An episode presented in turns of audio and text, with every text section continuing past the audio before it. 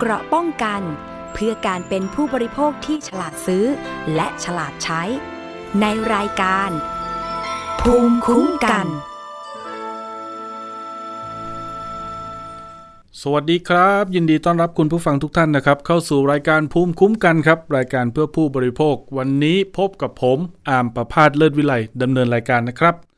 คุณผู้ฟังครับก่อนอื่นเลยครับก่อนที่จะไปสู่เนื้อหาที่นำมาฝากและมาเตือนเป็นอุทาหรณ์กันนะครับสำหรับคุณผู้ฟังทุกท่านที่อาจจะเป็นผู้บริโภคไปซื้อสินค้าหรือบริการต่างๆเรามาดูช่องทางการติดตามรับฟังและดาวน์โหลดรายการกันก่อนนะครับมีหลากหลายช่องทางออนไลน์นะครับในรายการของเราเนี่ยก็จะมีทั้งเว็บไซต์แอปพลิเคชันนะครับ Facebook Twitter YouTube นะครับแล้วก็จะมีทางพอดแคสต์นะครับ SoundCloud Spotify ต่างๆนะครับชื่อเดียวเลยนะคุณผู้ฟังครับชื่อว่า Thai พี บี เอส Podcast Thai พี บี เอส นะครับ Podcast นะครับผมรวมถึงติดตามผ่านทางสถานีวิทยุที่ดาวน์โหลดรายการของเราเชื่อมโยงสัญญาณของเราไปร่วมออกอากาศนะครับผมก็เป็นภาคีเครือข่ายต่างๆของไทย พี บี เอส ของเรานั่นเองนะครับวันนี้ครับมีเรื่องด่วนคุณผู้ฟังที่กองบัญชาการตำรวจสอบสวนกลางครับผมติดตามเรื่องนี้มานำเสนอให้กับคุณผู้ฟังนะครับมันเหมือนจะเป็นอีกหนึ่งรูปแบบหรือเปล่านะครับของการที่จะใช้กลอุบายให้คนมาซื้อสินค้าโอนเงินแล้วแต่กลับไม่ส่งของนะครับวันนี้นะครับเมื่อช่วงสายที่ผ่านมาทีมข่าวอ่าโต๊ะอาชญากรรมของเราก็ไปติดตามนะครับสถานการณ์ที่กองบัญชาการตำรวจสอบสวนกลางถนนพหลโยธินนะครับมีตัวแทนผู้เสียหายนะครับโดยการประสานงานของคุณเอกภพเหลืองประเสริฐนะครับหรือว่าพี่เอกสายไหมต้องรอดนั่นเองพาตัวแทนผู้เสียหายเกือบหนึ่งร้อยคนครับไปร้องทุกข์กับตำรวจหลังมีการสั่งซื้อเฟอร์นิเจอร์กับร้านค้าแห่งหนึ่งในจังหวัดนครปฐมโอนเงินไปแล้วครับแต่ไม่ได้สินค้าตามกำหนดนะครับโดยหนึ่งในผู้เสียหายที่สั่งซื้อเฟอร์นิเจอร์จากร้านเนี่ยนะครับไปร้องทุกข์ที่กองบัญชาการตำรวจสอบสวนกลางนะครับโดยนำเอกสารหลักฐานเนี่ยเป็นหลักฐานการสั่งผลิตสินค้าการโอนเงินนะครับเมื่อถึงกำหนดแล้วไม่ได้ของนะครับยังมีหลักฐานในการทวงถามอีกนะครับว่าเอ๊ะล่าช้าเหลือเกินทำไมถึงไม่ส่งของมาให้สักทีนะครับมีการทวงเงินคืนด้วยแต่ก็ยังไม่ได้รับนะครับผู้เสียหายเล่าว่าร้านนี้ไปเจออยู่ใน Facebook ครับมียอดผู้ติดตามเกือบ สี่แสน คนเมื่ออ่านรีวิวสินค้าจากผู้อื่นแล้วก็พบว่ามีการบอกว่ามาสั่งร้านนี้แล้วได้รับเฟอร์นิเจอร์จริงนะครับแล้วก็มีราคาที่ถูกนะครับก็เลยสั่งซื้อเฟอร์นิเจอร์กับร้านนี้ไปหนึ่งชุดในราคา สองพันเก้าร้อย บาทนะครับมีการแจ้งระยะเวลาในการรอสินค้าด้วยว่าแปดเดือนจะทำเสร็จแล้วก็ส่งไปให้อันนี้คือหนึ่งในตัวอย่างย่อมๆนะครับเดี๋ยวเราไปคุยกับหนึ่งในตัวแทนวันนี้นะครับที่ไปแจ้งความที่สอบสวนกลางครับคุณกี้สวัสดีครับสวัสดีค่ะคุณกี้ครับวันนี้ไปแจ้งความที่มาที่ไปของปัญหาที่เราไปหาตำรวจในวันนี้คือมันเป็นยังไงครับคุณกี้ค่ะที่มาที่ไปของปัญหาของวันนี้นะคะมีจากหลายกรณีนะคะมีจากทั้งจากการที่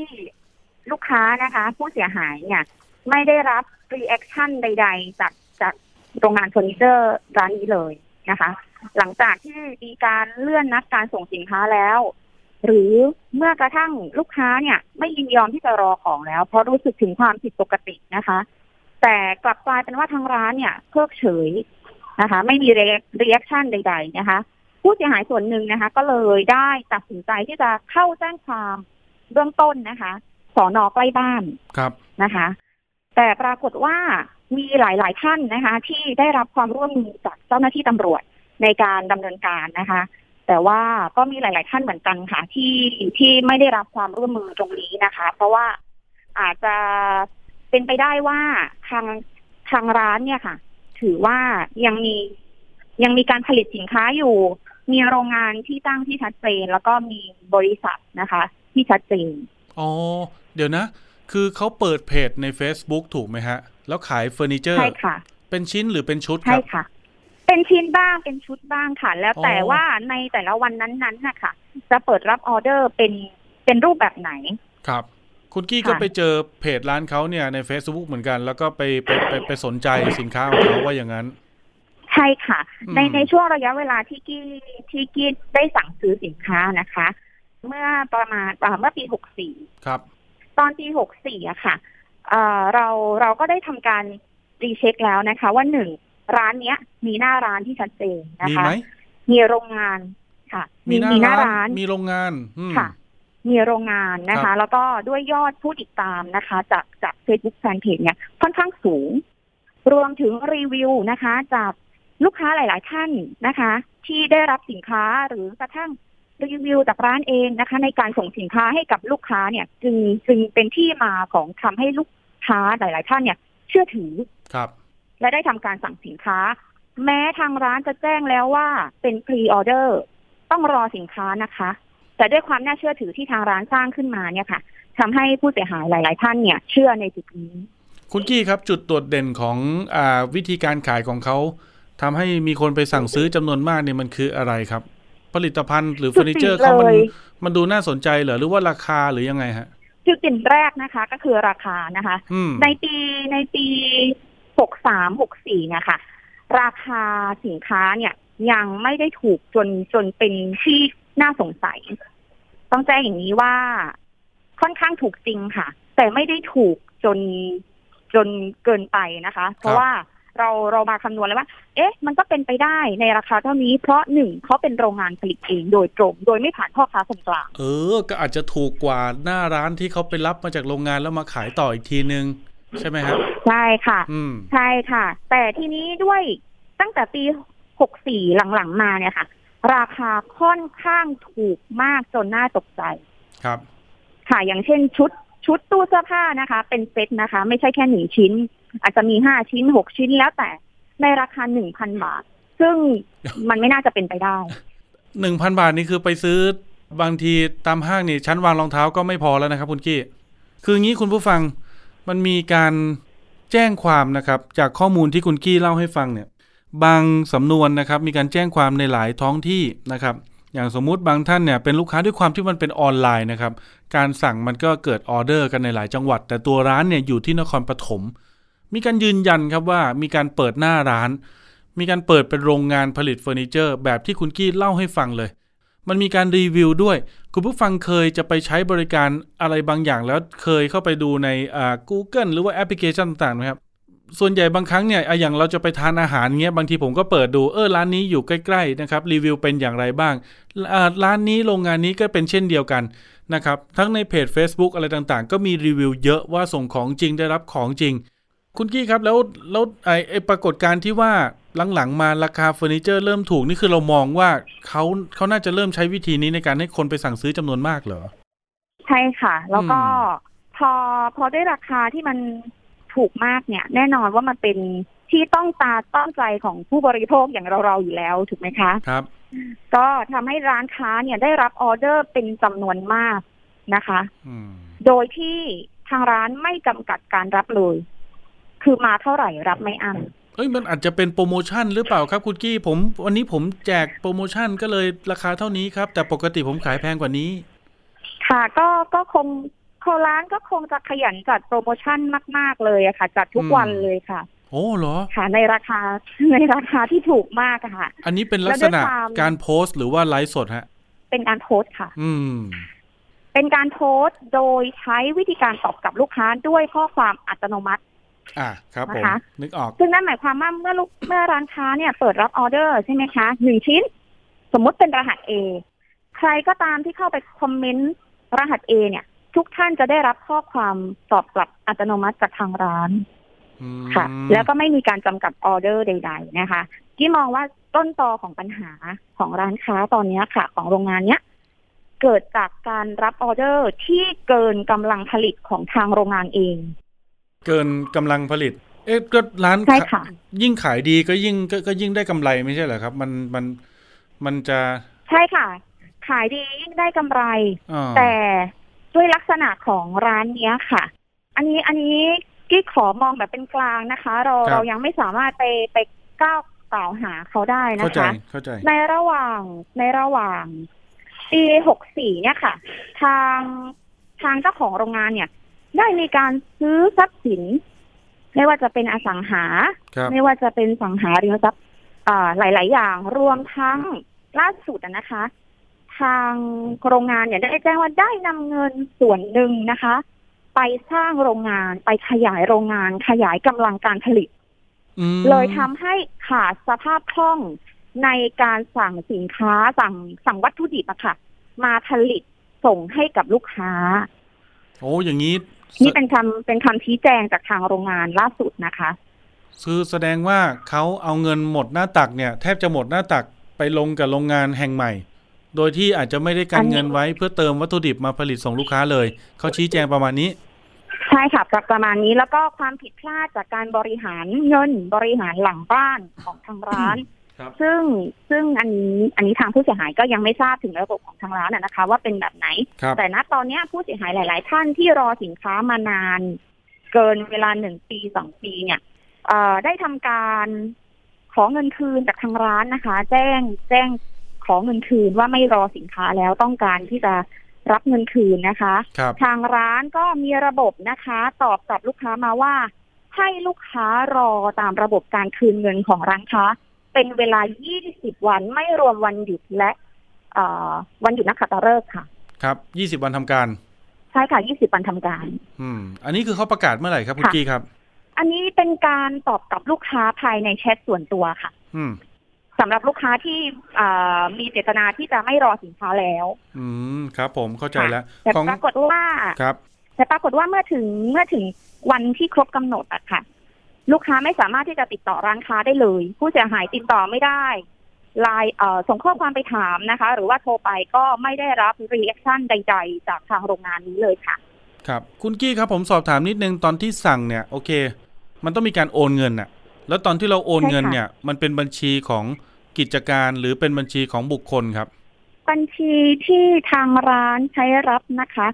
มีทั้งบัญชีบริษัทนะคะแล้วก็บัญชีบุคคลค่ะอ๋อเหรอจริงๆถ้าเกิดเป็นกิจการก็ต้องใช้บัญชีบริษัทตลอดสิอันนี้ใช้บัญชีบุคคลรับเงินด้วยถูกต้องค่ะอย่าอย่าเอ่ยชื่อนะครับแต่แล้วแล้วชื่อบัญชีบุคคลนั้นเนี่ยอ่ามันเป็นคนอื่นเป็นพนักงานหรือว่าเป็นของเจ้าของบริษัทเป็นชื่อเจ้าของค่ะเป็นชื่อเจ้าของนะครับอันนี้ก็เป็นหนึ่งประเด็นที่ต้องดูกันว่าเอ๊ะทำไมถึงใช้บัญชีส่วนบุคคลใช้บัญชีส่วนตัวในการรับเงินทั้งๆที่เป็นการค้าขายในนามบริษัทของคุณกี้โอนเงินสั่งซื้อไปเยอะไหมครับไม่เยอะมากค่ะครับอันนี้คือธุรกรรมตั้งแต่ปีหกสี่นี่คือติดตามมาเป็นปีสองปีเลยเหรอครับเนี่ยเขายังไม่คืนอีกเหรอครับใช่ค่ะคือคืออย่างนี้ค่ะเวลาเวลาเราสั่งสินค้าใช่ไหมคะทางร้านเนี่ยก็จะแจ้งวันส่งกลับมานะคะซึ่งจะใช้ระยะเวลาเนี่ยประมาณ ห้าถึงหก เดือนอืมครับผมแจ้งวันส่งรอบแรกอะค่ะซึ่งทางเราเนี่ยทางลูกค้าหลายๆท่านรับได้เพราะยอมรับเงื่อนไขตั้งแต่แรกแล้วว่านี่คือการพรีออเดอร์แบบมันสวยราคามันไม่แพงมากอะรอรอเท่ารอรอนิดรอหน่อยนิดหน่อยรอหน่อยรอได้อยู่ไปแกล้งลืมไปเดี๋ยวก็ถึง ห้าถึงหก เดือนแป๊บเดียวเองค่ะแต่พอใกล้ถึงกำหนดเนี่ยค่ะร้านก็จะเลื่อนการส่งสินค้าครั้งที่หนึ่ง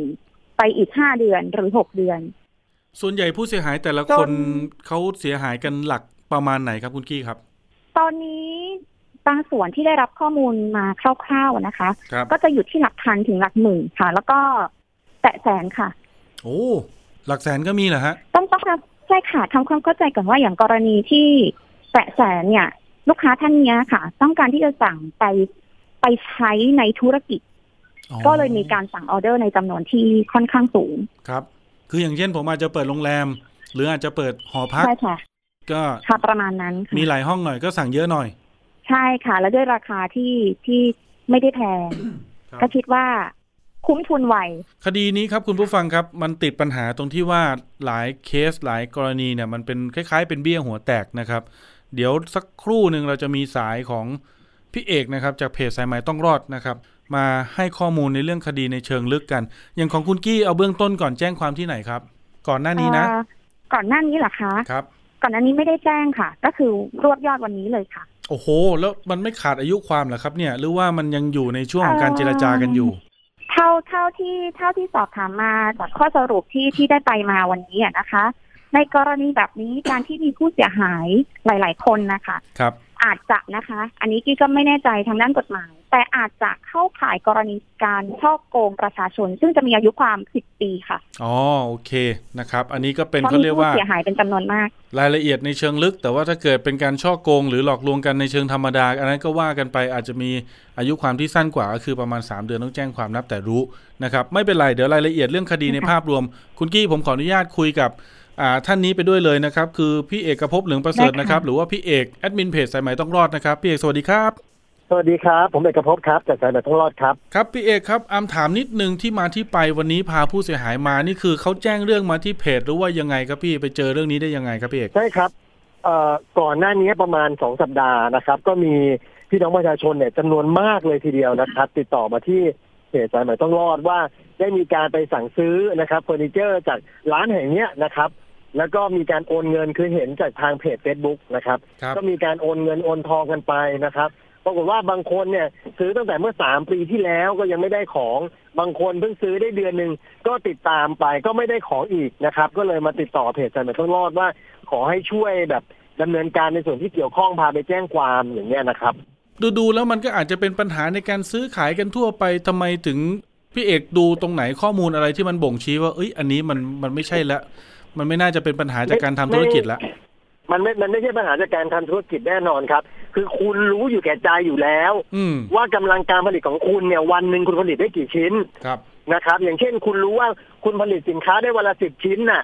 แต่คุณดันไปรับออเดอร์ สองถึงสาม พันชิ้นต่อวันมาได้ยังไงคือเจตนาของคุณมันยิ่งกว่าชัดเจนถ้าคุณจะมาบอกว่าอ๋อคุณรับมาแต่คุณผลิตไม่ทันมันไม่ใช่ครับคุณต้องรู้อยู่แก่ใจว่าคุณผลิตได้วันละสิบชิ้นแต่คุณไปรับเงินรับทองรับออเดอร์มาพันชิ้นนะครับอย่างเงี้ยมันเจตนาชัดเจนว่าคุณเจตนาจะโกงเขาคุณอาจจะบอกว่าอ๋อไม่โกงแต่ส่งช้าหน่อยช้ายังไงครับสิบปีได้ของเหรอครับหรือยังไง มันมันชัดเจนครับอย่างเงี้ยถ้าอย่างงั้นถ้าเกิดสิ่งที่คุณทำเนี่ยกฎหมายเอาผิดคุณไม่ได้เนี่ยประเทศนี้ก็ล่มจมแล้วครับวันนึงในภายภาคหน้าเนี่ยคนแห่ไปซื้อรถยนต์ทั้งยี่ห้อนึงและรถยนต์ยี่ห้อนี้มาผลิตได้วันนึงอ่ะร้อยคันแต่มันแห่ประชาสัมพันธ์ให้คนไปซื้อวันนึงหมื่นคันแสนคันอย่างเงี้ยครับแล้วจะอยู่กันยังไงครับสังคมไทยถ้ากฎหมายเอาผิดคนแบบนี้ไม่ได้ถึงอาจจะไม่ได้ถูกเรียกว่าโกงแต่ได้เงินไปหมุนก่อนโอ้โหเป็นปีๆอย่างนี้นี่สบายเลยนะครับเนี่ยมันมันต้องเรียกว่าโกงแหละครับ มันเป็นอย่างอื่นไปไม่ได้หรอกครับครับพี่คุณรู้อยู่แก่ใจว่าคุณผลิตของได้วันละสิบชิ้นอย่างเงี้ยครับแต่คุณรับออเดอร์คุณเปิดพีออเดอร์รับเงินรับทองเข้าไปวันนึงเป็นพันๆชิ้นอย่างเงี้ยครับคุณรู้นี่ว่าว่าคุณส่งของไม่ได้แน่นอน ร้อยเปอร์เซ็นต์ นะครับแล้วคุณไปรับมาได้ยังไงเจตนามันเห็นตั้งแต่ต้นอยู่แล้วครับคุณรู้อยู่แก่ใจว่าคุณไม่สามารถหาสินค้ามาส่งให้เขาได้แน่นอนนะครับแต่คุณรับคุณไปรับออเดอร์รับเงินรับทองเข้ามาครับพี่เอกครับเห็นว่าผู้เสียหายหลายคนก็แจ้งความกับสน.หรือสภ.ในพื้นที่ที่เขาอยู่นะครับคดีนี้มันเกินศักยภาพของระดับพื้นที่เหรอครับทำไมถึงจะต้องแบบโอ้โหที่สอบสวนกลางเลยหรือมันเกิดปัญหาอะไรอย่างนี้ครับเรียนอย่างนี้เลยครับว่าพี่น้องประชาชนวันนี้เนี่ยเขาตื่นรู้นะครับตื่นรู้ในในหน้าที่ของเขาตื่นรู้เกิดเหตุการณ์แบบนี้เขาต้องทำยังไงแต่ปัญหาคือเมื่อพี่น้องประชาชนเดือดร้อนถูกโกงไปแจ้งความที่สน.ในท้องที่ครับแต่ปรากฏว่าคดีมันไม่คืบหน้าบางสน.โชคดีหน่อยรับคดีไว้นะครับแต่ก็ไม่ได้มีการขยายผลไม่ได้มีการเรียกผู้ต้องหามาบางสน.แย่หน่อยก็คือลงไว้แค่บันทึกประจำวันเป็นหลักฐานก็กลับไม่ได้ดำเนินการอะไรเลยเนี่ยครับคุณภาพชีวิตของคนไทยวันนี้คือประชาชนพยายามจะดิ้นรนด้วยตัวเองไปแจ้งความแต่กระบวนการทางกฎหมายเนี่ยมันไม่สามารถที่จะช่วยเหลือเขาได้เลยเขาเลยต้องมาร้องเพจมาร้องสายไหมต้องรอดไปร้องท่านสสไปร้องหน่วยงานที่เกี่ยวข้องเนี่ยเป็นแบบนี้ครับซึ่งเรื่องนี้ถ้าเกิดตำรวจท้องที่เอาจริงเอาจังอะครับไม่ต้องแห่มาสอบสวนกลางก็ได้แต่เพราะว่าคุณไม่ทำงานให้เขาครับเขาถึงต้องมาร้องหน่วยงานที่เกี่ยวข้องและผมมองว่าวันนี้ผู้เสียหายทั่วประเทศนะครับก็เลยตัดสินใจพาไปร้องที่กองบัญชาการตำรวจสอบสวนกลางคืออยากให้ท่านผู้บัญชาการตำรวจสอบสวนกลางครับสั่งการให้ตำรวจปคบหรือหน่วยงานในสังกัดท่านเนี่ยมาดำเนินการเรื่องนี้ทีพี่น้องประชาชนเดือดร้อนมากครับบางคนอาจจะไม่เข้าใจว่าโอ้โหซื้อเฟอร์นิเจอร์ไม่ได้สินค้าเนี่ยมันจะเรื่องใหญ่ขนาดนั้นเลยเหรอได้ข่าวว่ามันมีออเดอร์ตกค้างเป็นแสนออเดอร์เลยเหรอครับพี่เอกก็ล่าสุดวันนี้ตกค้าง เก้าหมื่นห้าพัน ออเดอร์ครับโอ้โหคือใครไม่โดนไม่รู้ครับแล้ววันนี้บางคนเนี่ยซื้อหลักพันกว่าบาทนะครับแต่เขามาด้วยความที่แบบครับแค้นใจอะครับคือเงินพันกว่าบาทสำหรับคนบางคนมันไม่มากนะครับแต่สำหรับคนอีกกลุ่มนึงเนี่ยเงินเดือนทั้งเดือนเขานะครับบางทีเขาทำงานเงินเดือน เก้าพัน เองอะครับแล้วเงินพันกว่าบาทของเขาเนี่ยมันคือเงินเก็บของเขาทั้งเดือนที่เขาพอจะเหลือมาซื้อเฟอร์นิเจอร์ของคุณเพื่อเอาไปให้ลูกเขาโต๊ะหนังสือของลูกเขาอย่างเงี้ยครับหรือชุดเตียงนอนของลูกเขาอะครับเขาซื้อเพื่อให้ลูกเขาคุณกลับไม่ส่งของเขาอย่างเงี้ยครับนี่ผมลองกดเครื่องคิดเลขดูแบบคร่าวๆนะคุณผู้ฟังพี่เอกนะ หนึ่งแสน ออเดอร์แล้วกันตัวเลขกลมๆคูณด้วยเอาแบบขั้นต่ำสุดเลยอะออเดอร์ละ หนึ่งพัน บาทนี่คูณออกมานี่ได้ร้อยล้านแล้วนะใช่ครับ โอ้มูลค่ามันสูงขนาดนั้นเลยเหรอครับพี่เอกครับ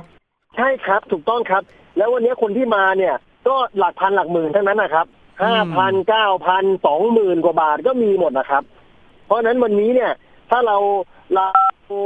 มองตัวเลขกันจริงๆเนี่ยผมว่ามันไม่ใช่แค่หลักร้อยครับมันหลายร้อยครับอืมมันหลายร้อยครับแล้วเราจะปล่อยให้คนแบบนี้อยู่ในสังคมเหรอครับครับแล้วแล้วไปดูสิครับไปดูไปดูเฟซบุ๊กเขาอะครับเห็นหลายคนวันนี้เอามาให้ผมดูเนี่ยกินหรูอยู่สบายครับโอ้ไปโชว์โฉนดที่ดินไปโชว์รถหรูโชว์อะไรต่างๆในเฟซบุ๊กแต่ว่าเป็นหนี้เขาเนี่ยครับไม่ยอมไม่ยอมคืนเงินเขาคุณไม่ส่งของตามกำหนดคุณก็ต้องคืนเงินครับพอคุณไม่คืนเงินคุณก็เอาคดีไปแทนแล้วกันครับไปไปอยู่ในคุกแทนแล้วกันคือรับเงินไปแล้วออเดอร์ไม่ส่งเงินก็ไม่คืนแต่ดันใช้ชีวิตรวยว่าอย่างนั้นถูกครับถูกครับเอาเงินเข้าไปเนี่ยแล้วออเดอร์ไม่ส่งรู้อยู่แก่ใจครับรู้อยู่แก่ใจว่าไม่มีปัญญาที่จะผลิตของเอามาให้เขาทันตามกำหนดอยู่แล้วแต่ว่าเขาเรียกอะไรอ่ะไม่มีไม่หนีไม่ส่งของให้ครับเวลาใครไปทวงถามก็บอกว่าอ๋อเดี๋ยวจะเร่งผลิตให้ผ่านไปสองปีก็ยังยังไม่ได้ของอย่างเงี้ยครับคนแบบนี้เอาไว้ได้ยังไงแล้วก็ฝากเนี่ยครับท่านสสที่เพิ่งเลือกตั้งเสร็จนะครับไปแก้กฎหมายด้วยครับนะครับไปแก้กฎหมายเรื่องคดีฉ้อโกงประชาชนครับยังไงดีพี่เอกโจรเดี๋ยวนี้โจรมันเก่งครับมันมีอาชีพมันเลยคืออาชีพฉ้อโกงประชาชนครับเพราะฉะนั้นเนี่ยคุณต้องไปแก้กฎหมายให้ได้คือสมัยก่อนนะครับการรัฐธรรมลักษณะแบบนี้โจรมันยังโง่อยู่มันก็เปิด Facebook แล้วก็ขายของเลยแต่ไม่มีหน้าร้านพอคนโอนเงินมาอันนี้มันผิดเป็นๆครับแต่ช่วงนี้เขามิจฉาชีพมันเก่งอะครับไม่ได้พูดถึงรายนี้รายเดียวนะครับมันมีเคสอื่นที่ไปเปิดหน้าร้านเล็กๆไว้สักร้านนึงแล้วก็หลอกขายของพอคนเข้าไปแจ้งความมันก็บอกว่าอ๋อไม่ได้ชอบโกงนะแต่ส่งช้าหน่อยนี่มันคือเทคนิคทางกฎหมายครับเพราะฉะนั้นต้องไปแก้กฎหมายครับการกระทำลักษณะแบบนี้ให้ถือว่าเป็นการฉ้อโกงประชาชนและเปลี่ยนโทษนะครับจากห้าปีเนี่ยไปยี่สิบปีนะครับดูซิว่าถ้ามันโกงประชาชนมันติดคุกสักยี่สิบปีเป็นต้นไปเนี่ยมันจะโกงประชาชนกันต่อไหมคือผมเคยเจอหลายเคสเหมือนกันพี่เอกโอ้โหน่าสนใจคุณกี้ยังอยู่ในสายนะครับเดี๋ยวฟังไปด้วยกันอย่างน้อยเป็นความรู้ด้วยอยู่ค่ะอยู่ค่ะคืออ่าเคยเจอว่าไปซื้อของอย่างที่พี่เอกบอกแหละถ้าเกิดมันไม่ทำธุรกิจนั้นเลยอ่ะไปแจ้งตำรวจตำรวจบอกว่าเอออันนี้ฉ้อโกงแน่แต่ถ้าเกิดว่าอันนี้ฉ้อโกงใช่ครับเออแต่อันนี้เขามีหน้าร้านมีโรงงานผลิตด้วยเขาก็เอามาอ้างได้ว่าเอ้ยมันเป็นคดีแพ่งพี่ไม่ได้เป็นฉ้อโกงผิดสัญญาซื้อขายผิดสัญญาซื้อขายไม่ได้ฉ้อโกงพี่ผิดสัญญาซื้อขายคือต้องบอกพนักงานสอบสวนที่พูดแบบนี้มานะครับว่าถ้าคุณใช้ความคิดแบบนี้ต้องถามว่าถ้าคนที่ประสบเหตุเนี่ยเป็นแม่คุณเป็นพ่อคุณเนี่ยคุณจะใช้ตรรกะนี้กับเขาไหมตัวมูลค่าเวลาประชาชนคนบริสุทธิ์เนี่ยเออคุณไปบอกว่าอ๋อพี่เขามีหน้าร้านเขาอาจจะส่งของช้าหน่อยเป็นผิดสัญญาซื้อขายแต่ผมถามว่าถ้าคนที่ประสบเหตุแบบเนี้ยเขาเป็นพ่อเป็นแม่คุณน่ะคุณจะให้เหตุผลนี้ไหมล่ะเออแต่ก่อนมูลค่านี้เวลาหลอกกันทีนะหลักหลักหมื่นหลักแสนหลักล้านเดี๋ยวนี้ดูจะเป็นหลักร้อยหลักพันนะพี่เอกนะคือเราต้องต้องมองอย่างนี้ครับว่าบาทเดียวถ้ามันโกงก็คือโกงครับคือผมยังยึดถือตรรกะนี้นะครับว่าว่าพฤติการถ้ามันมันโกงอ่ะแม้แต่เงินบาทเดียวของของประชาชนคนบริสุทธิ์มันก็ไม่มีสิทธิ์เอาเงินของเขาไปครับเอ๊ะมันเป็นไปได้ไหมว่าคนที่วนอยู่ในสังคมได้โกงโกงรายละหลักร้อยหลักพันเพื่อให้เขาดูเอ้ยมันเสียเวลาการไปแจ้งความถูกครับนี่คือนี่คือส่วนหนึ่งของแนวคิดของมิจฉาชีพนะครับนี่คือส่วนหนึ่งเลยที่ผมเคยไปจับได้เคยไปทำเคสแบบนี้นะครับแล้วถามมาว่าเฮ้ยทำไมวะทำไมมึงถึงเอาแล้วทำไมไม่เอาเยอะมันบอกพี่ผมโกงเนี่ยแปดร้อยเก้าร้อยหรือสองสามพันเนี่ยส่วนใหญ่คนไม่ค่อยตามนี่คือแนวคิดของเขาแต่เขาคิดเขาทำแบบเอามากๆเลยครับเน้นวอลลุ่มเยอะๆแบบโกงหลักร้อยโกงหลักพันแต่โกงทีเป็นหมื่นเป็นแสนคนอย่างเงี้ยครับนี่ถ้าเกิดอย่างนี้นะสมมุติว่ารายละพันแสนออเดอร์เท่ากับร้อยล้านถ้าโดนจับยอมตัดสินไปสารภาพได้ลดโทษถึงจะจำคุกสัก สี่พัน ห้าพัน ปีแต่สุดท้ายเขย่ารวมกันไม่เกินยี่สิบปีเข้าไปติดจริงอาจจะได้ลดหย่อนด้วยนู่นนี่นั่น เจ็ดแปด ปี สิบ ปีออกมาร้อยล้านนี่ถือว่าโอ้โหหลายคนอาจจะพร้อมแลกนะพี่เอกเนาะถูกนี่นี่นี่คือสูตรสำเร็จของมิจฉาชีพเลยครับ อ, อาชีพมิจฉาชีพเขาคิดอย่างนี้จริงๆนะครับครับคือต้องขอบคุณท่านวิทยากรที่พูดเรื่องนี้เพราะผมได้คุยกับมิจฉาชีพเขาคิดอย่างนี้จริงๆครับเขามองว่าเขาโกงไปสักร้อยล้านเขายอมรับสารภาพต่อให้เป็นพิพากษาจำคุกเขา ห้าพัน ปีแต่ว่าข้อหานี้เนี่ยมันติดคุกจริงไม่เกินยี่สิบปี พอเขาติดคุกเนี่ยเขาทำตัวดีหน่อยติดคุกสัก ห้าหกปีเขาได้ออกมาเขาก็มานอนเสวยสุขใช้เงินหนึ่งร้อยล้านเขาไงครับเพราะฉะนั้นไอ้คนพวกนี้เนี่ยมันต้องยึดทรัพย์ให้สิ้นซากอย่าให้เหลือครับไปตามเส้นทางใครก็ตามที่มีส่วนเกี่ยวข้องใครก็ตามที่รับโอนถ่ายเงินจำนวนนี้ต้องเอามาดำเนินคดีให้หมดครับและยึดทรัพย์ให้หมดสักคำถามแล้วกันครับพี่เอกครับเกี่ยวกับเรื่องนี้เกี่ยวกับเรื่องนี้คือบอกว่าถ้าเกิดเปลี่ยนใหม่ล่ะเอาเป็นถ้าเกิดว่าข้อหาทั้งหมดเนี่ยติดคุกจำคุก สี่พันห้าร้อย ห้าพันปีเนี่ยถ้าเกิดมันรวมกันแล้วติดคุกไม่เกินยี่สิบปีแต่ถ้าเป็นเกณฑ์ใหม่ติดคุกรวมกันแล้วต้องไม่เกินสี่สิบหรือห้าสิบปีคือเพิ่มไปจากยี่สิบอย่างเงี้ยพี่เอกคิดว่ามันจะทำให้ยับยั้งชั่งใจลงได้ไหมไม่ก่อเหตุได้ไหมถูกครับควรเพิ่มไหมพี่เราต้องไปเพิ่มโทษให้มิจฉาชีพนะครับต้องเอาติดคุกเนี่ยไม่เกินห้าสิบปีถ้ามึงโดนตัดสิน ห้าพันปีอย่างเงี้ยก็ติดจริงประมาณห้าสิบปีดูที่เอาติดจริงที่ภาคษาห้าสิบปีติดจริงสักยี่สิบปีก็โอเคแล้วออกมาเฉาเลยนะให้มันรู้สึกว่าต้องหลาบจำใช่ครับครับให้มันรู้สึกว่าต้องหลาบจำกับสิ่งเหล่านี้หรือไม่ก็ไปตายในคุกอะครับโกงวันนี้ติดคุกสักยี่สิบปีอาจจะไม่ได้ออกมาใช้เงินหรอกก็ตายก่อนต้องเอาแบบนี้ครับวันนี้ไปแจ้งสอบสวนกลางทางตำรวจว่ายังไงบ้างครับพี่เอกครับ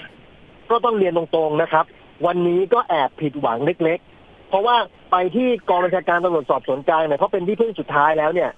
กว่าจะรับแจ้งความได้ก็โอ้โหหน่วยงานนี้โยนไปหน่วยงานนั้นหน่วยงานนั้นโยนไปหน่วยงานนู้นซึ่ง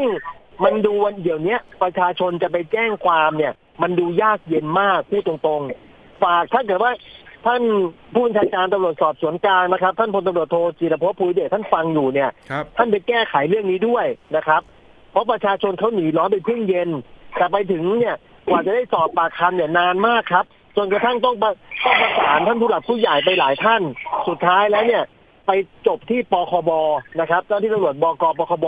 ช่วยรับเรื่องไว้นะครับเพราะนั้นเนี่ยจริงๆแล้วเนี่ยพอประชาชนไปแจ้งความเนี่ยต้องรับก่อนครับเอาพนักงานสอบสวนมารับเลยครับแล้วแล้วจะส่งไปหน่วยงานไหนท่านก็บริหารงานในหน่วยงานท่านเอง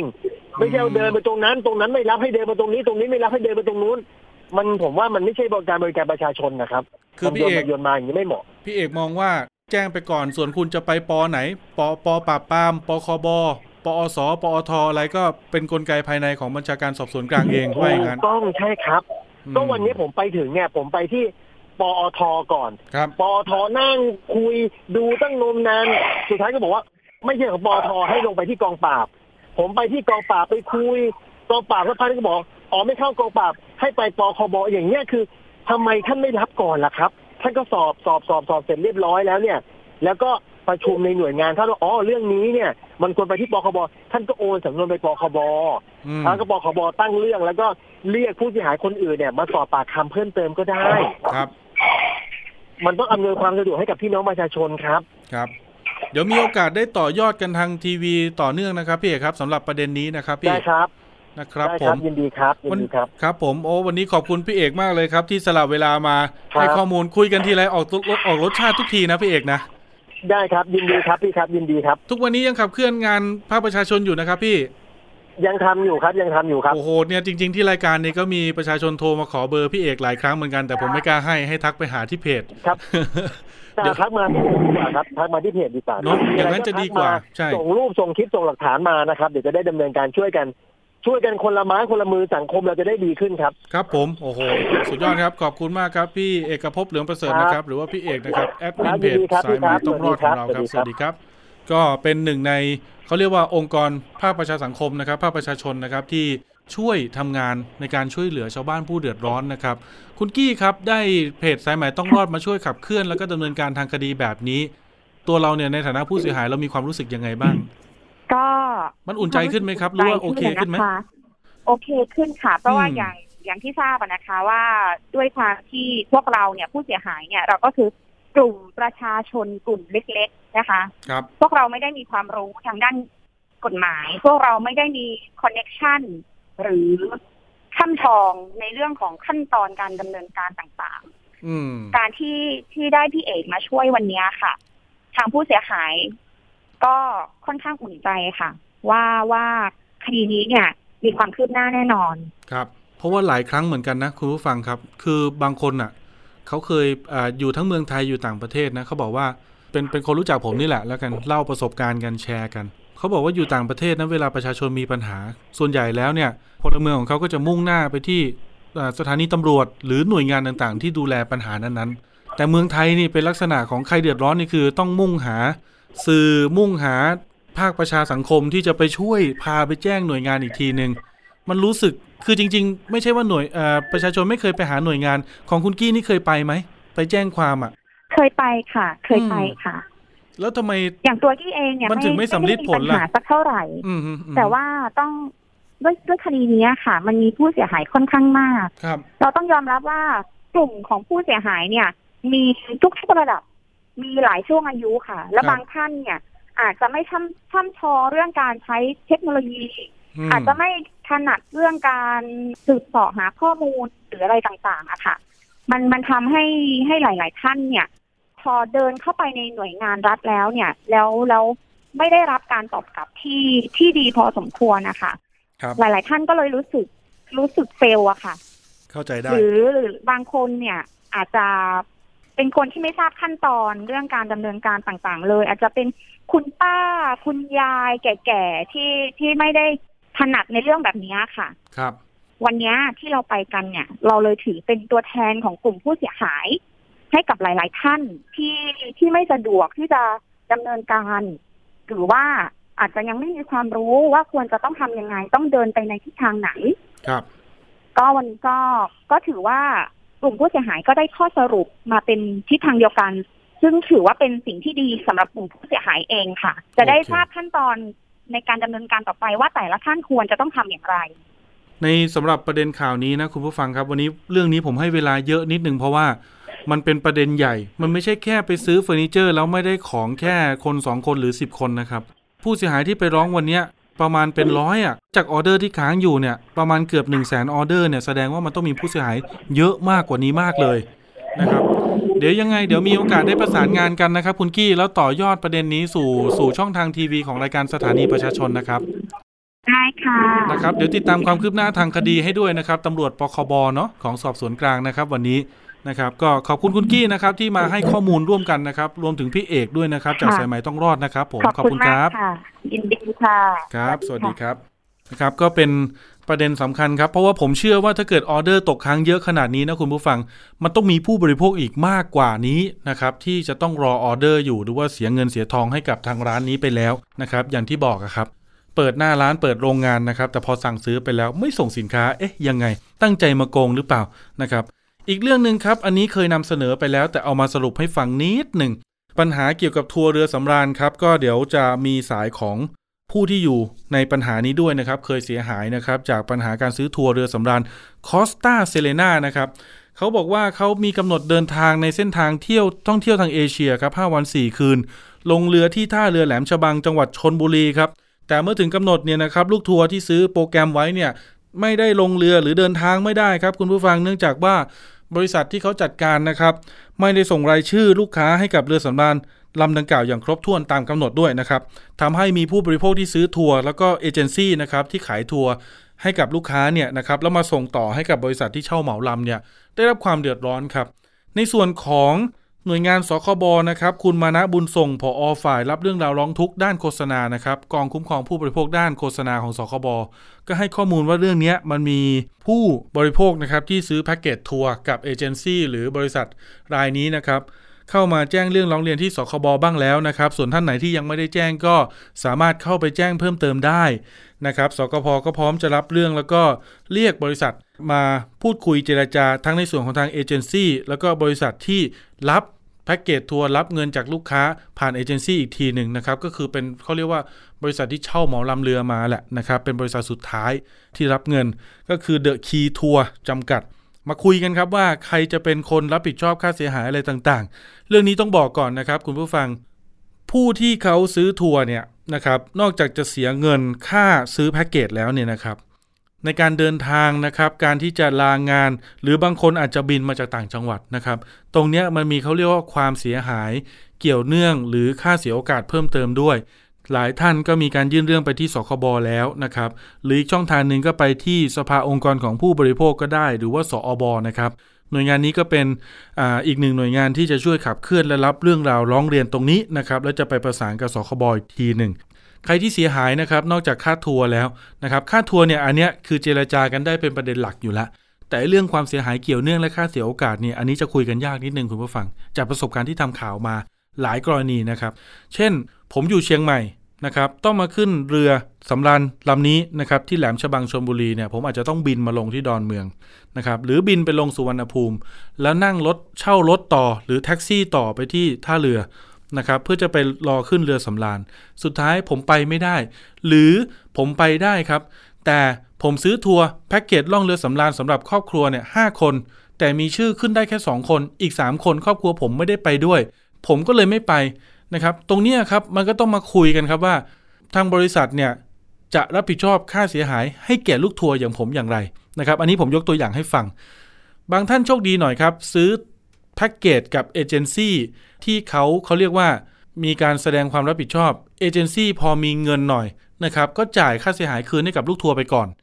และเอเจนซี่ก็ไปเรียกร้องเอากับบริษัทที่จัดโปรแกรมกับเรือเนี่ยในภายหลังแต่บางเจ้าเอเจนซี่เขาไม่มีกำลังมากพอหรือเขามองว่ามันไม่ใช่หน้าที่เขาที่ต้องมารับผิดชอบนะครับอันนี้ลูกทัวร์ก็จะยังไม่ได้รับเงินคืนแล้วก็ต้องไปเรียกร้องกับหน่วยงานอาจจะต้องเข้าสู่กระบวนการเจรจาไกลเกลี่ยซึ่งสคบเนี่ยวันนี้ท่านผอ.มานะแจ้งมานะครับว่าในส่วนของสคบก็จะมีการเรียกเจรจาครับถ้าเกิดว่าไม่สามารถตกลงกันในเบื้องต้นได้นะครับก็อาจจะมีการนำเรื่องนี้เข้าสู่อนุกรรมการไกลเกลี่ยในด้านต่างๆที่เกี่ยวข้องหากเจรจาแล้วสุดท้ายแล้วไม่เป็นผลนะครับผู้บริโภคไม่ได้รับการเยียวยาไม่ได้ค่าเสียหายที่ชดเชยอย่างเป็นธรรมก็อาจมีการส่งเรื่องให้คณะกรรมการผู้บริโภคเนี่ยพิจารณาส่งเรื่องสั่งฟ้องเป็นคดีแพ่งเรียกร้องค่าเสียหายแทนผู้บริโภคนะครับอันนี้เป็นการคุ้มครองผู้บริโภคนะครับแต่ในส่วนเอเจนซี่นะครับที่บอกว่าจ่ายเงินค่าเสียหายคืนให้แก่ลูกทัวร์ไปก่อนเนี่ยแล้วตัวเองจะมาเรียกร้องเนี่ยอันเนี้ยต้องเรียนตามตรงว่าก็น่าสงสารเขาอยู่เหมือนกันเพราะเขาไม่อยู่ในเงื่อนไขที่สคบจะช่วยเจรจาให้นะครับเพราะว่ามันเป็นลักษณะธุรกิจต่อธุรกิจตรงนี้เขาอาจจะต้องมีค่าใช้จ่ายในการที่จะไปจ้างทนายเพื่อฟ้องคดีเรียกร้องค่าเสียหายจากบริษัทผู้จัดโปรแกรมหลักอันนี้ก็เป็นหนึ่งประเด็นเหมือนกันที่ทำให้เอเจนซี่หรือคนกลางต่างๆในการซื้อขายแพ็กเกจทัวร์เนี่ยในอนาคตอาจจะไม่กล้าที่จะรับผิดชอบจ่ายเงินให้กับลูกค้าไปก่อนมันก็จะทำให้พวกเขาเนี่ยมีความเสี่ยงครับที่จะไปเรียกร้องตรงนี้ไม่ได้นะครับแล้วก็หน่วยงานก็ไม่มีกลไกที่จะมาช่วยเจรจาให้แก่เขาอันนี้ก็ต้องดูกันนะครับว่าในอนาคตจะมีการเขาเรียกว่าเพิ่มเติมเงื่อนไขในการเจรจาตรงนี้ด้วยหรือไม่นะครับหรือหน่วยงานอาจจะมีข้อจำกัดนะครับหรือมีเหตุผลอย่างไรนะครับเดี๋ยวประเด็นนี้ผมก็จะสอบถามเพิ่มเติมให้แต่ก็แจ้งกับลูกค้าไว้นะครับลูกทัวร์ท่านไหนที่ซื้อแพ็กเกจทัวร์นะครับกับเรือสำราญ Costa Serena นะครับจากเอเจนซี่หรือจากบริษัทที่เป็นผู้จัดคือ The Key Tour จำกัดที่มีกำหนดการเดินทางเมื่อช่วงวันที่สิบเก้าพฤษภาคมที่ผ่านมาที่จะขึ้นเรือที่ท่าเรือแหลมฉบังจังหวัดชลบุรีเนี่ยนะครับแล้วไม่ได้เดินทางสามารถไปยื่นเรื่องกับสคบได้นะครับที่ศูนย์ราชการแจ้งวัฒนะหรือยื่นผ่านออนไลน์ก็ได้นะครับอันนี้ก็เอามาอัปเดตกันสคบก็จะได้รวบรวมเรื่องแล้วก็พูดคุยเจรจากันเขาเรียกว่าเป็นกลุ่มเป็นล็อตไปเลยนะครับก็จะได้เร็วนะช่วงถัดไปครับคิดก่อนเชื่อกับดร.แก้วกังสดาลอำไพนักพิษวิทยาและพี่น้ำชนาธิปไพพงศ์ครับวันนี้มาในชื่อตอนงานวิจัยสารเคมีกำจัดศัตรูพืชไดโบรคอโรโพเพนทำให้ผู้ชายเป็นหมันมีลูกยา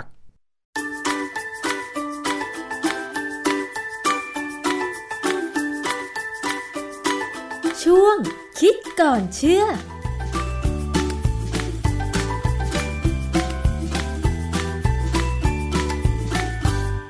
พบกันในช่วงคิดก่อนเชื่อกับดร.แก้วกังสดาลอำไพนักพิษวิทยากับดิฉันชนาธิปไพพงศ์ค่ะวันนี้เรามาคุยเกี่ยวกับเรื่องของสารกำจัดศัตรูพืชกันอีกครั้งหนึ่งนะคะคุณผู้ฟัง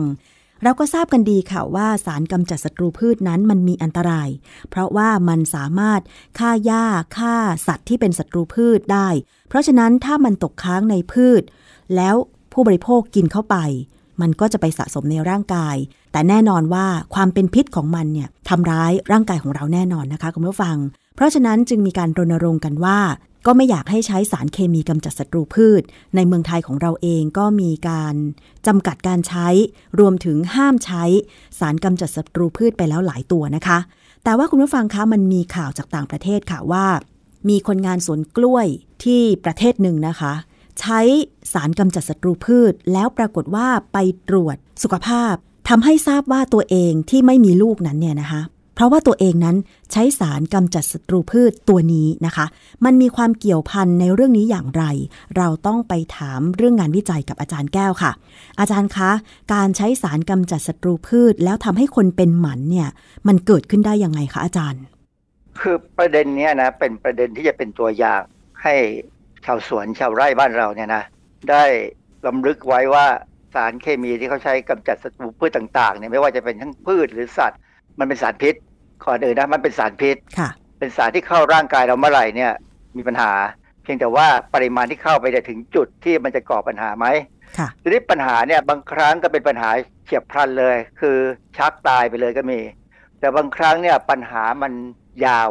มันค่อยๆอยู่ไปเรื่อยๆแล้วก็ค่อยๆทำลายอวัยวะหรือระบบของเราสารพิษแต่ละตัวเนี่ยจะทำลายบางระบบนะไม่ใช่ทำลายทีเดียวทั้งหมดนะอย่างกรณีที่เราจะคุยวันนี้เป็นเรื่องของสารเคมีที่เขาใช้คุมตัวหนอนที่ไปรุกรานสวนกล้วยสารตัวนี้บังเอิญมันไปก่อปัญหาเกี่ยวกับระบบสืบพันธุ์ประเทศที่เขากินกล้วยเยอะนะอย่างอเมริกาเนี่ยนะเขากินกล้วยเยอะมากนะแต่เขาปลูกกล้วยเองไม่ได้เพราะว่าประเทศอเมริกาเนี่ยสหรัฐอเมริกาเนี่ยอยู่ตอนออกไปทางขึ้นไปทางเหนือเหนือดังนั้นเนี่ยอากาศแม้กระทั่งแถวเท็กซัสซึ่งว่าร้อนเนี่ยนะปลูกข้าวได้แต่ปลูกกล้วยลำบากมันฝนตกไม่เต็มที่แล้วก็อากาศไม่ร้อนพอบางทีไม่ร้อนพอก็เลยต้องไปจ้างให้คนในประเทศทางลาตินอเมริกาปลูกกล้วยให้เช่นข่าวเนี่ยมาจากปานามาปานามาได้อยู่อเมริกากลางบริเวณเดียวกับประเทศไทยนี่แหละในเส้นศูนย์สูตรเนี่ยนะฮะเขาบอกว่างานเนี่ยการที่เขาใช้ยาฆ่าแมลงเนี่ยบริษัทของอเมริกันเนี่ยเอามาให้ใช้เนี่ยตั้งแต่ทศวรรษปีหนึ่งเก้าเจ็ดศูนย์ปรากฏว่ามีการเก็บข้อมูลมาเรื่อยๆแหละคือคนงานทั้งหมดที่มีปัญหาที่เขาร้องเรียนกันเนี่ยประมาณพันกว่าคนเออบางคนเนี่ยไม่มีลูกเลยทำไงก็ไม่มีลูกมีภรรยาทั้งสองคนคือครั้งแรกเนี่ยคงแต่งงานแล้วไม่มีลูกก็เปลี่ยนภรรยาคือผู้ชายส่วนใหญ่ไม่ค่อยไม่ค่อยบอกว่าตัวเองมีปัญหาไงนึกว่าภรรยามีปัญหาก็เปลี่ยนทำงานมายี่สิบสองปีไม่มีลูกสักคนไปตรวจสอบกับหมอบอกว่าพบหมอบอกว่าน้ำอสุจิเขาเนี่ยมันแทบจะไม่มีตัวไม่มีสเปิร์มไม่มีตัวอสุจิเลยนะฮะอีกคนหนึ่งเนี่ยเขาก็บอกว่าเขาสามารถทำให้ภรรยาเนี่ยตั้งท้องได้หกเดือนแล้วก็แท้งแล้วก็ไม่มีลูกอีกเลยซึ่งอาการพวกเนี้ยมันคงเป็นในหลายๆคนนะฮะแล้วปรากฏว่าไม่ใช่เฉพาะที่ปานามาคอสตาริกาเอกวาดอร์กัวเตมาลาฮอนดูรัสนิการากัวพวกนี้มีปัญหาหมดเป็นหมื่นคนสรุปแล้วก็ลงมติกันว่ามันก็คือไอยากำจัดหนอนนี่แหละในสวนกล้วยนี่แหละคือตัวยาเนี่ยที่เขาที่เขาบอกกันในเว็บไซต์ของต่างประเทศและในเอกสารวิชาการเนี่ยมันคือไดโบรโมคลอโรโพรเพนหน่วยงานทางด้านการแพทย์เนี่ยเขาค้นหาข้อมูลแล้วสรุปออกมายังไงบ้างนะคะอาจารย์เขาก็สรุปว่าคงจะเป็นสารตัวนี้แหละไอตัวยาฆ่าแมลงนี่แหละไอตัวยาฆ่าหนอนนี่แหละไดโบรโมคลอโรโพรเพนเนี่ยมันเป็นสารที่อเมริกาเอามาใช้ในประเทศอื่นนะไม่ได้ใช้ในประเทศตัวเองที่สำคัญคือใช้ตั้งแต่หนึ่งเก้าหกสี่โดยไม่มีฉลากเตือนถึงความเสี่ยงที่อาจเกิดกับระบบสืบพันธุ์ของผู้ชายหมายความว่าสารกำจัดศัตรูพืชหรือยาฆ่าหนอนไดโบรโมคลอโรโพรเพนนี่อเมริกาเอามาให้คนงานชาวสวนกล้วยในแถบอเมริกากลางใช้เพื่อกำจัดหนอนใช่ไหมคะอาจารย์แล้วก็ไม่มีคำเตือนใดๆเลยใช่ครับคือผู้บริโภคเนี่ยต้องการกล้วยที่สวยนะสมัยที่ผมอยู่ที่อเมริกาเนี่ยผมก็เห็นกล้วยจากลาตินอเมริกาเนี่ยสวยมากผิวสวยสวยกว่าบ้านเราด้วยซ้ำนะแต่เปลือกหนาแล้วไม่อร่อยสู้กล้วยหอมทองบ้านเราไม่ได้เลยแต่ว่าบ้านเราเนี่ยเข้าใจว่ายังไม่มีการใช้นะผมไม่เคยได้ยินข่าวว่ามีการใช้ยาฆ่าแมลงไหมหรืออาจจะมีใช้ก็ได้แต่เราไม่รู้นะฮะซึ่งถ้าใช้เนี่ยน่ากลัวนิดนึงเพราะว่ากล้วยบ้านเราเนี่ยเปลือกบางสารกำจัดศัตรูพืชที่ว่าเป็นชื่อทางวิทยาศาสตร์แต่ว่าเขาระบุยี่ห้อไหมว่ามันคือยี่ห้ออะไรอ๋อระบุเขาบอกว่าชื่อฟูมาโซนนะซึ่งผมค้นในบ้านเราแล้วเหมือนกับไม่มีขายนะไม่ได้เข้ามาหรืออาจจะเข้ามาในยี่ห้ออื่นในชื่ออื่นเราไม่รู้ตามไม่ได้นะที่สำคัญคือในหลักการเนี่ยยาฆ่าแมลงต่างๆเนี่ยมันต้องได้รับการประเมินความปลอดภัยซึ่งรวมถึงประเมินว่ามันทำให้สัตว์เป็นหมันหรือเปล่าอ๋อค่ะหรือว่าประเมินว่าทำให้ถึงถ้าไม่เป็นหมันลูกออกมามีปัญหาหรือเปล่าการประเมินพวกนี้ต้องทำอย่างถี่ถ้วนพอสมควรแต่ว่าอย่างว่านะฮะไอ ไอ้ยาตัวนี้มันนานมาแล้วห้าสิบกว่าปีแล้วระบบการประเมินอาจจะไม่ดีเท่าที่ควรก็ได้จึงหลุดออกมาผมไปอ่านหนังสือเล่มหนึ่งเป็นหนังสือที่พิมพ์โดย National Research Council ของอเมริกาเนี่ยนะเป็นองค์กรใหญ่ของราชการอเมริกาเลยเนี่ยเออหนังสือชื่อ Science and Judgment in Risk Assessment แปลง่ายๆคือวิทยาศาสตร์และการตัดสินใจในการประเมินความเสี่ยงพิมพ์ตั้งแต่หนึ่งพันเก้าร้อยเก้าสิบสี่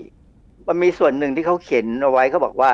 แบบจำลองเกณฑ์หรือว่าการจำการประเมินว่าคือประเมินเนี่ยเขาจะบอกว่ามันจะต้องมี threshold threshold คืออะไร threshold คือความสามารถที่สัตว์ทดลองจะทนได้ว่าได้รับสารพิษแล้วไม่เกิดความเป็นพิษค่ะแบบจำลองที่เขาสันนิษฐานว่าถ้าสัตว์ได้รับสารพิษแล้วยังไงถึงจะปลอดภัยใช่ไหมฮะอาจารย์คือตามหลักการเนี่ยมันเป็นการความปลอดภัยใช่อันนี้คือที่เราจะเอามาใช้กับคนด้วยว่าควรได้รับไม่เกินเท่าไหร่จะไม่มีปัญหาแต่คราวนี้ในหนังสือเล่มนี้เขาบอกว่าหลายครั้งเนี่ยแบบจำลองเกณฑ์อันเนี้ยนะอาจจะสะท้อนถึงขีดจำกัดของความรู้ทางวิทยาศาสตร์มากกว่าขีดจำกัดของความปลอดภัยคือพูดง่ายๆมีช่องโหว่มีช่องโหว่เพราะอะไรเพราะว่าเราใช้สัตว์ทดลองเราอาจจะใช้ลิงอาจจะใช้สัตว์ที่ใหญ่กว่าลิงก็อาจจะเป็นหมูแต่ซึ่งไม่ค่อยใช้อะฮะคือจะใช้ลิงทีนี้เผอิญลิงอาจจะทนกว่ามนุษย์อาจจะทนกว่ามนุษย์เลยไม่แสดงอาการอะไรออกมาเพราะฉะนั้นถ้าแบบจำลองไหนใช้สัตว์ทดลองแล้วมีความสามารถในการทนสารพิษกว่ามนุษย์บางทีผลที่ได้อาจจะไม่สามารถนำมาใช้กับมนุษย์ได้ใช่ไหมอาจารย์คือเขาก็พยายามนะใช้เขาเรียกว่าแฟกเตอร์ความปลอดภัยหรือปัจจัยที่จะใช้คำนวณความปลอดภัยในในการเอามาใช้เนี่ยอย่างเช่นถ้าสมมติว่าสัตว์ทดลองเนี่ยทนได้หนึ่งร้อยมิลลิกรัมต่อกิโลกรัมน้ำหนักตัวเนี่ยนะเขาอาจจะบอกว่าของคนเนี่ยเอาให้ต่ำเหลือแค่สิบคือเพื่อให้มีช่วงที่ว่าเราเจอต่ำๆไม่ต้องไปเจอสูงๆแต่ว่าการศึกษาแบบนี้มันมีความเสี่ยงมีสารเคมีมียาหลายตัวที่เอามาใช้ในคนแล้วเกิดปัญหาทั้งที่ประเมินในสัตว์ทดลองแล้วก็มีปัญหาต้องยกเลิกการใช้เอ่ออย่างเช่นกรณีของ Thalidomide ซึ่งเป็นยาแก้แพ้ท้องของผู้หญิงสมัยเมื่อ ห้าหกสิบ ปีที่แล้วเนี่ยในสัตว์ทดลองไม่มีอะไรเลยไม่มีปัญหาคนไว้ใช้ปั๊บเนี่ยลูกออกมาแขนขาพิการก็ต้องเลิกใช้ไปอาจารย์คะแล้วการศึกษาผลการตรวจสุขภาพของชาวสวนกล้วยที่ปานามาที่ไม่สามารถทำให้มีลูกได้เนี่ยนะคะเขามีรายละเอียดเพิ่มเติมอะไรไหมว่าในขณะที่เขาฉีดพ่นสารเคมีกำจัดหนอนเนี่ยไดโบโมคลอโรโปเปนเนี่ยมีการป้องกันอันตรายอย่างเช่นใส่หน้ากากอะไรไหมคะอาจารย์คือจริงๆเนี่ยเขาก็แนะนำแหละถ้าเราไปดูถ้าถ้าไปดูที่ฉลากจริงๆเนี่ยเขาจะต้องมีบอกว่าให้ใช้อะไรต่ออะไรบ้างแต่ปรากฏว่าเจ้าของสวนเนี่ยเขาแจกหน้ากากอย่างเดียวแต่ไม่ได้ใส่รองเท้าบูทไม่ได้มีถุงมือให้ใช้นะก็ฉีดๆไปสารบางอย่างมันซึมมันซึมเข้าผิวหนังก็ได้ยิ่งถ้าไม่ใช้หน้ากากเนี่ยก็เข้าทั้งการหายใจทั้งการสัมผัสทางผิวหนังก็ยิ่งไปกันใหญ่นะฮะมีบทความอยู่บทความหนึ่งชื่อภาวะมีบุตรยากในคนงานผลิตยาฆ่าแมลงเพศชายคืออันนี้เขาไม่ได้ดูชาวสวนนะเขาดูคนงานอยู่ในโรงงานผลิตเจ้าไดโบโมคลอโรโปรเปนนี่เลยตีพิมพ์ในวารสาร Lancetเมื่อปีหนึ่งพันเก้าร้อยเจ็ดสิบเจ็ดก็นานมาแล้วนะเขาไปพบว่าคนงานผู้ชายเนี่ยมีภาวะมีบุตรยากนะเขาทำงานที่โรงงานยาฆ่าแมลงเนี่ยในรัฐแคลิฟอร์เนียสาเหตุเขาสงสัยเลยว่าไปสัมผัสยาตัวนี้ใช่ไหมปรากฏว่ามีคนงานสิบสี่คนนะจากทั้งหมดยี่สิบห้าคนที่อยู่ในโรงงานเนี่ยแล้วคนงานพวกนี้เนี่ยไม่เคยทำหมันนะพบว่าสิบสี่คนเนี่ยมีอาการตรวจไม่พบตัวอสุจิในน้ำอสุจิจากยี่สิบห้าคนเนี่ยเหรอคะเออสิบสี่คนจากยี่สิบห้าคนเนี่ยมีอาการเงี้ยแล้วมีความเข้มข้นของอสุจิบางคนเนี่ยก็ต่ำกว่ายี่สิบล้านตัวต่อมิลลิลิตรคืออาการเนี่ยคืออาการของคนเป็นหมันที่เวลาคนที่อยากมีลูกแล้วไม่มีลูกเนี่ยไปไปตรวจกับหมอเนี่ยเขาเจออาการแบบเนี้ยนะฮะแล้วที่สำคัญคือในน้ำเลือดเนี่ยมีระดับฮอร์โมน Follicle Stimulating Hormone เนี่ยเจ้าฮอร์โมนตัวเนี้ยเป็นตัวที่คุมการสร้างอสุจิแล้วก็อีกตัวนึงคือ Luteinizing Hormoneอันนี้ช่วยให้อัณฑะเนี่ยสร้างฮอร์โมนเทสโทสเตอโรนซึ่งเป็นฮอร์โมนที่กระตุ้นการผลิตสเปิร์มหรือตัวอสุจิเนี่ยคือฮอร์โมนสองตัวเนี่ยเพิ่มขึ้นเหตุที่ยาทำให้ฮอร์โมนสองตัวนี้เพิ่มขึ้นซึ่งดูน่าจะดีเป็นเพราะว่าเมื่อร่างกายเนี่ยรู้สึกว่าอสุจิน้อยก็พยายามจะผลิตฮอร์โมนเพื่อกระตุ้นให้มีการสร้างอสุจิให้เพิ่มขึ้นทั้งนั้นในความจริงยาเนี่ยไปทำลายระบบแล้วล่ะนะฮะคือถ้าจะอธิบายให้ง่ายกว่านี้ต้องยกตัวอย่างของการที่คนเป็นคอหอยพอกคนที่เป็นคอหอยพอกเนี่ยเพราะเขาขาดไอโอดีน เพราะขาดไอโอดีนเนี่ยเขาสร้างฮอร์โมนที่ต้องใช้ไอโอดีนเนี่ยคือฮอร์โมนของไทรอยด์ซึ่งมีบทบาทมากกับระบบการใช้พลังงานในร่างกายเราเนี่ยพอมีปัญหาสร้างไม่ได้เนี่ยคอเนี่ยตรงตรงคอคอหอยแล้วเนี่ยมันจะมีอวัยวะที่สร้างฮอร์โมนมันจะพยายามสร้างสร้างสร้างจนเซลล์ได้ใหญ่ขึ้นคอเลยพอกทำนองเดียวกันเจ้ายาตัวเนี้ยไปทำให้ฮอร์โมนที่ทำให้ระบบการสร้างอสุจิเนี่ยควรจะสร้างได้เนี่ยก็สร้างไม่ได้ก็พยายามเร่งให้มีฮอร์โมนสูงขึ้นสรุปแล้วเนี่ยมันไปมีผลกับระบบฮอร์โมนซึ่งในความเป็นจริงแล้วเนี่ยสารอะไรก็ตามที่มีผลกับระบบฮอร์โมนในร่างกายมนุษย์เนี่ยเราเรียกว่าฮอร์โมนดิสรัปเตอร์เนี่ยมีอันตรายมากนะอันตรายแบบชนิดที่ว่าฝรั่งเนี่ยกลัวมากสรุปแล้วก็คือยาตัวนี้อันตรายถามว่ายาฆ่าแมลงตัวอื่นอันตรายไหมบทบาทแบบนี้ไหมเออเราบอกว่ายาฆ่าแมลงพวกไพรีทรอยเนี่ยซึ่งมาจากพืชหรือสังเคราะห์ให้คล้ายกับสารที่อยู่ในพืชเนี่ยน่าจะปลอดภัยผมก็คิดอย่างนั้นนะคือเรียนหนังสือมามันก็บอกอย่างนั้นนะแต่พอไปค้นข้อมูลปรากฏว่ามีบทความหนึ่งชื่อผลและกลไกของไพรีทรอยต่อระบบสืบพันธุ์ของเพศชายในวารสาร Toxicology ปี สองพันยี่สิบเนี่ยให้ข้อมูลว่าไพรีทรอยได้รับการระบุว่าเป็นสารเคมีที่รบกวนต่อมไร้ท่อนะมีผลกับระบบสืบพันธุ์แหละของผู้ชายทำให้เกิดความเสียหายทำให้อะไรต่ออะไรเนี่ยเพราะฉะนั้นไพรีทรอยเนี่ยที่ทางทีวีเนี่ยมีการโฆษณาบ่อยว่าปลอดภัยอย่างนั้นอย่างนี้นะจริงๆแล้วมันก็มีความเป็นอันตรายแอบแฝงอยู่เพราะฉะนั้นยาฆ่าแมลงไม่จำเป็นอย่าใช้ผมเห็นโฆษณาขายยาฆ่ายุงอ่ะที่เขาฉีดในห้องนอนลูกอย่างนั้นอย่างนี้นะผมมาเสี้ยวเสียวว่ามันไม่น่าทำอย่างนั้นนะนะเพราะว่าเวลามันฟุ้งอยู่ในอากาศหรือไปติดอยู่ตามโต๊ะตามอะไรเนี่ยปัญหาเด็กไปคลำไปคลานเนี่ยไปเจอเนี่ยเด็กจะเป็นยังไงค่ะอาจารย์สารเคมีไพรีทรอยนี่ส่วนมากเขาใช้ทำอะไรคะเป็นยาฆ่าแมลงยาฆ่ายุงหรือว่าบางทีก็มีในใช้ในการเกษตรก็มีแต่มันค่อนข้างแพงแต่ว่าความปลอดภัยเนี่ยดูสูงคือประเภทฉีดไปแล้วชักดิ้นชักงอเนี่ยไม่มีแต่ว่ามันจะมีผลระยะยาวอย่างที่ผมยกตัวอย่างเนี่ยว่ามันมีผลกับระบบสืบพันธุ์ซึ่งระบบสืบพันธุ์เนี่ยกว่าเราจะรู้ตัวเนี่ยเป็นสิบปีหรือว่าบางทีก็ไม่ได้สนใจนึกว่าเออเวรกรรมเราไม่มีลูกเองอืมค่ะเพราะฉะนั้นสารเคมีกำจัดศัตรูพืชที่เป็นปัญหาก็คือไดโบรโม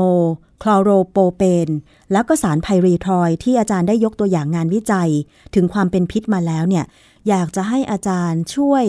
สรุปแล้วก็ให้ข้อคิดสำหรับผู้บริโภคด้วยค่ะว่าเราควรจะหลีกเลี่ยงหรืออยู่ห่างจากสารพวกนี้แล้วก็ใช้วิธีอื่นในการกำจัดศัตรูพืชยังไงได้บ้างคะอาจารย์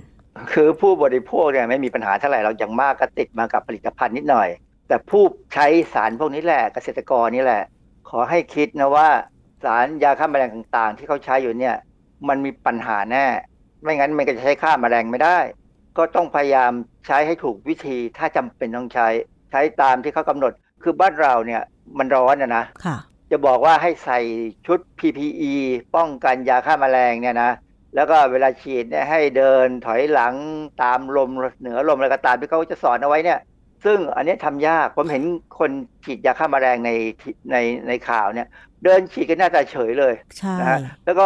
อย่างเก่งก็เอาผ้าขาวม้าปิดจมูกนิดเดียวซึ่งมันไม่ช่วยนะช่วยช่วยได้ไม่มากในในต่างประเทศเนี่ยเขาจะต้องมีการขึ้นทะเบียนนะใครก็ตามที่จะฉีดยาฆ่าแมลงเนี่ยจะเป็นบริษัทรับจ้างแล้วขึ้นทะเบียนเกษตรกรนี่ทำไม่ได้เองหรอกนะฮะต้องให้บริษัทรับจ้างเนี่ยมาใช้แล้วอาจจะทำโดยการใช้เครื่องบินเครื่องบินแต่ปัจจุบันนี้ที่เมืองจีนใช้โดรนซึ่งปลอดภัยมากนะบ้านเราก็เริ่มมีคนใช้โดรนแล้วนะฮะต้องพยายามใช้โดรนเนี่ยแล้วก็ใช้มือถือเนี่ยคุมมันก็ผมว่าก็ดีนะค่ะ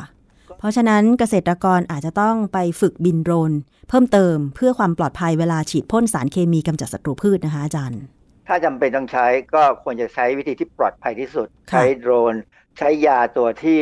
มันอันตรายน้อยที่สุดอาจารย์ถ้าใช้สารพวกนี้ก็คือสองตัวค่ะไดโบรโมคลอโรโปรเปนแล้วก็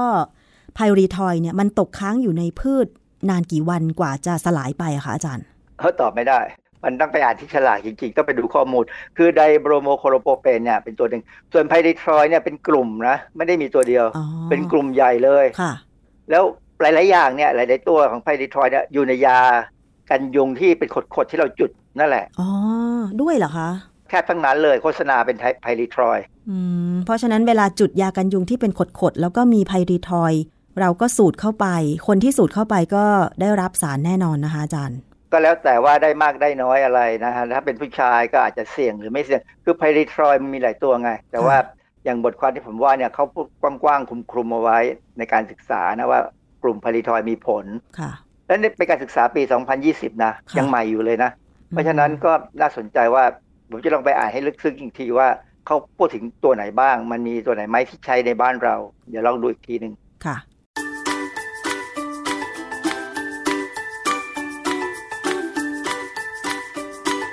ช่วงคิดก่อนเชื่อ